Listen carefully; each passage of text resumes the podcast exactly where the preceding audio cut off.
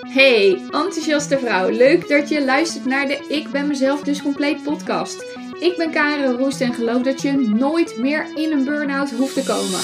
Ik geloof dat je vol zelfvertrouwen kunt genieten. Ben jij benieuwd hoe je dat kunt bereiken? Wat mij helpt? Wat je hiervoor moet doen en mijn kennis hierover? Luister dan mijn podcast. Want heel eerlijk, ik gun het iedereen zich goed te voelen.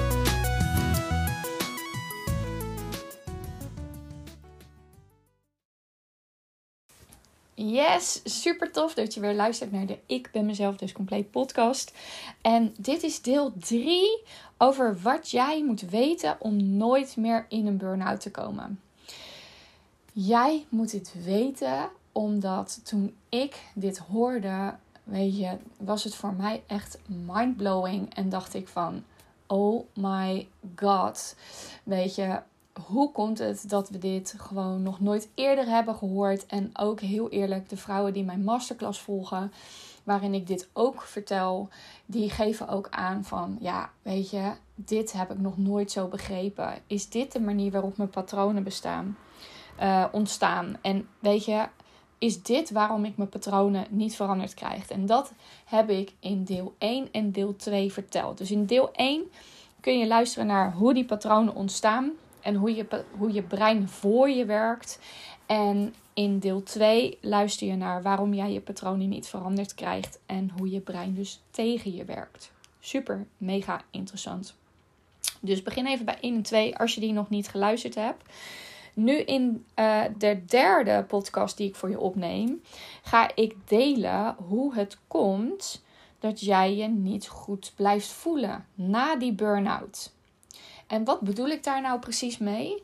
Dat op het moment dat jij nee wilt zeggen, want je hebt eigenlijk geen tijd, je agenda zit er vol, het komt niet uit, of wat dan ook, dat je op het moment dat je nee zou zeggen, dat je je schuldig gaat voelen en uh, ja, eigenlijk dus niet voor die ander klaar staat.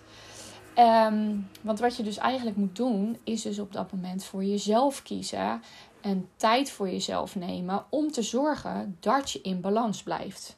Want je weet dat dat belangrijk is. Je weet dat het belangrijk is om op een lager tempo door het leven te gaan. Want een normaal tempo, heel eerlijk, ik heb nog nooit geleerd wat een normaal tempo is.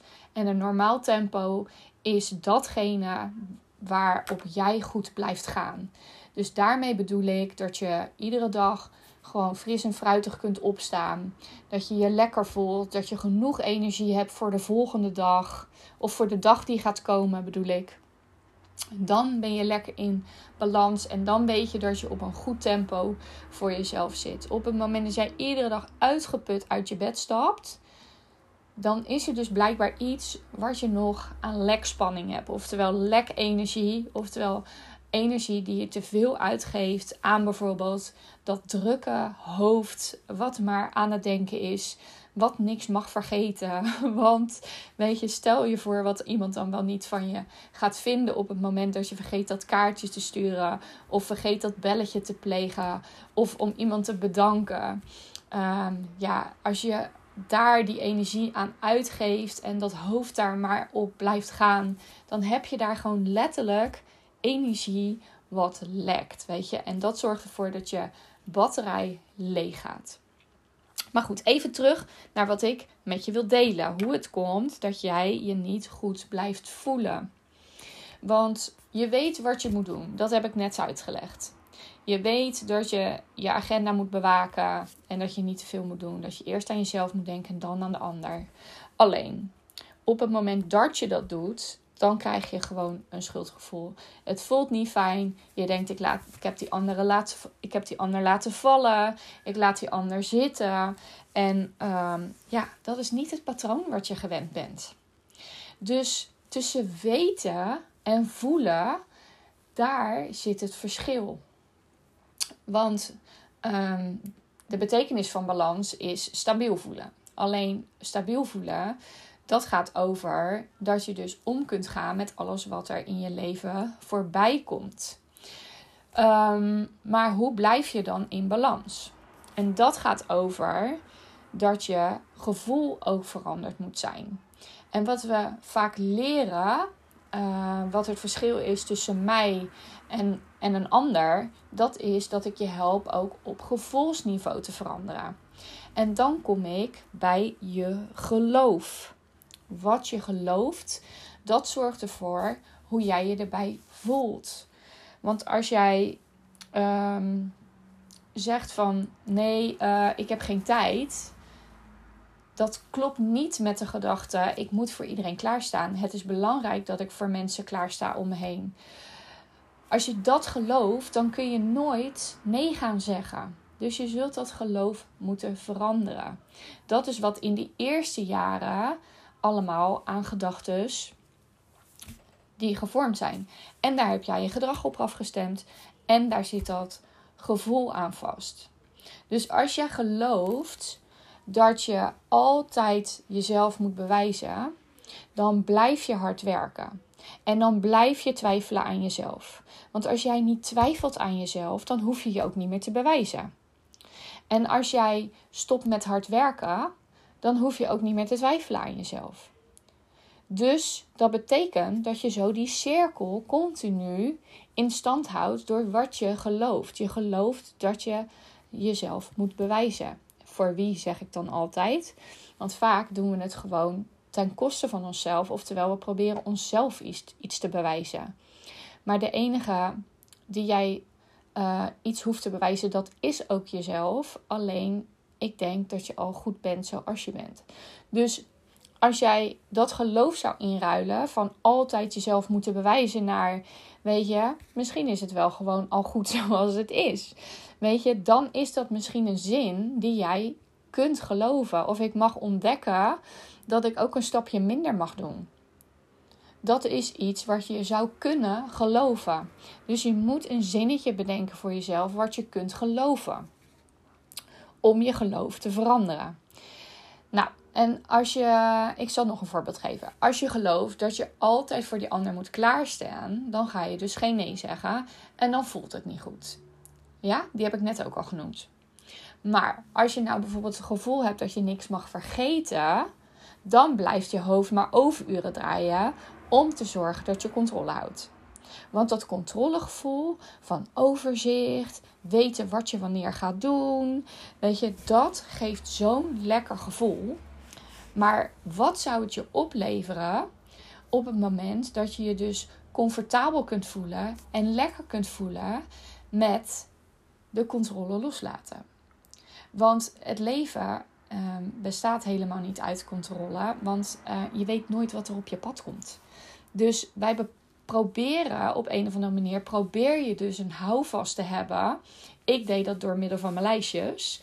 Want dan dacht ik, ja, dan heb ik overzicht, dan vergeet ik niks, weet je dan. En als ik niks vergeet, dan vinden mensen me aardig.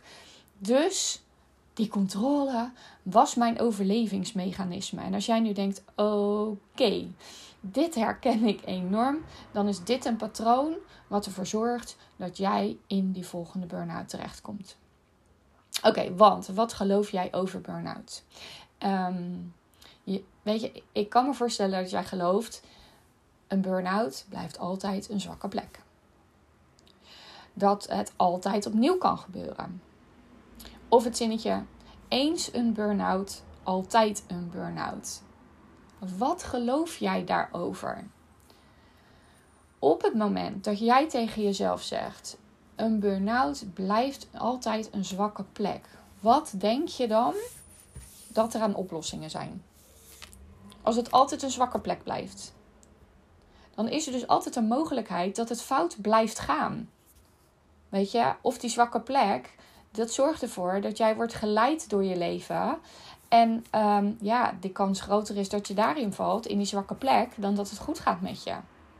Dan los je het dus nooit echt op. Weet je, burn-out is de grootste les die je kunt hebben in je leven. Want um, je moet daar gewoon knettersterk voor zijn om zo lang door te gaan en je te willen bewijzen, die lat hoog te leggen en altijd maar voor alles en iedereen klaar te staan. Alleen, um, doordat je zo sterk bent, geloof ik dus ook echt enorm in dat jij dat sterke gevoel van dat doorgaan kunt gebruiken en kunt omswitchen, om kunt turnen naar je patronen te doorbreken, zodat je er geen last meer van hebt. Dus hoe komt het dat jij je niet goed blijft voelen? Dat gaat dus over wat jij gelooft. Wat je gelooft over jezelf. Wat je gelooft over de wereld. En daar heb jij die programma's op afgestemd. Dus als jij je geloof gaat veranderen, dan verandert je hele leven. Alleen daar heb je gewoon echt letterlijk praktische tools voor nodig om daarmee aan de slag te gaan.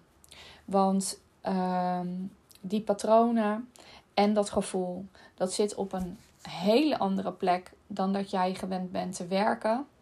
Um, tenminste, daar, dat vul ik even in. Hè? Maar ik weet dat ik op een andere manier werk dan anderen. Dus uh, dat ga ik met je delen in het volgende deel in deel 4. Dus um, ja, dat hou ik nog eventjes voor me. Want waar het nu over gaat, um, is dus dat jouw grootste probleem is wat je gelooft. En je kunt wel iets anders gaan denken en je kunt wel iets anders gaan doen. Maar zolang jij um, je gevoel niet verandert, dus je gevoel zit vast aan wat je gelooft, dan blijft het zoals het is. En dan ga je gewoon opnieuw in die volgende burn-out terechtkomen. En dan zeg je, ja, ik val weer in diezelfde valkuil. Dit is, dit is waarschijnlijk wel wat, wat je herkent als ik dit zeg. Nu heb ik het weer niet goed gedaan. Oh, nu is het weer niet gelukt. Weet je, en dat is niet erg, want je luistert nu deze podcast. Dus dat is een kans voor je. Dat is een kans om te beseffen dat het echt daadwerkelijk anders kan.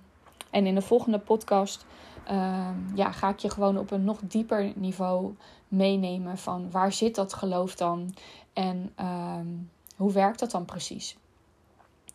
Dit was ehm, deel 3 alweer van wat jij moet weten om nooit meer in een burn-out te komen. En luister hem vooral nog een keer. Herhaling is altijd goed. Dus dit was hem voor vandaag. En tot de volgende.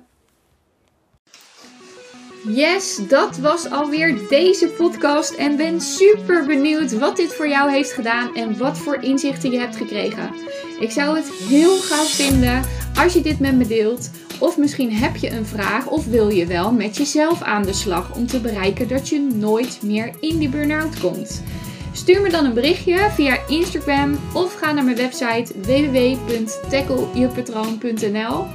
En uh, deze podcast luisteren is natuurlijk al fantastisch. Alleen als je echt, echt, wilt dat jij en je leven verandert, dan moet je in actie komen. Dus bij deze wil ik je motiveren om ook in die actie te gaan en aan de slag te gaan. En mocht je hier hulp bij kunnen gebruiken, hoe je dat kunt doen, vraag dan een vrijblijvend gesprek aan via de website of via Instagram. En dan kijk ik gewoon even met je mee. Heel veel liefs en voor nu een hele fijne dag.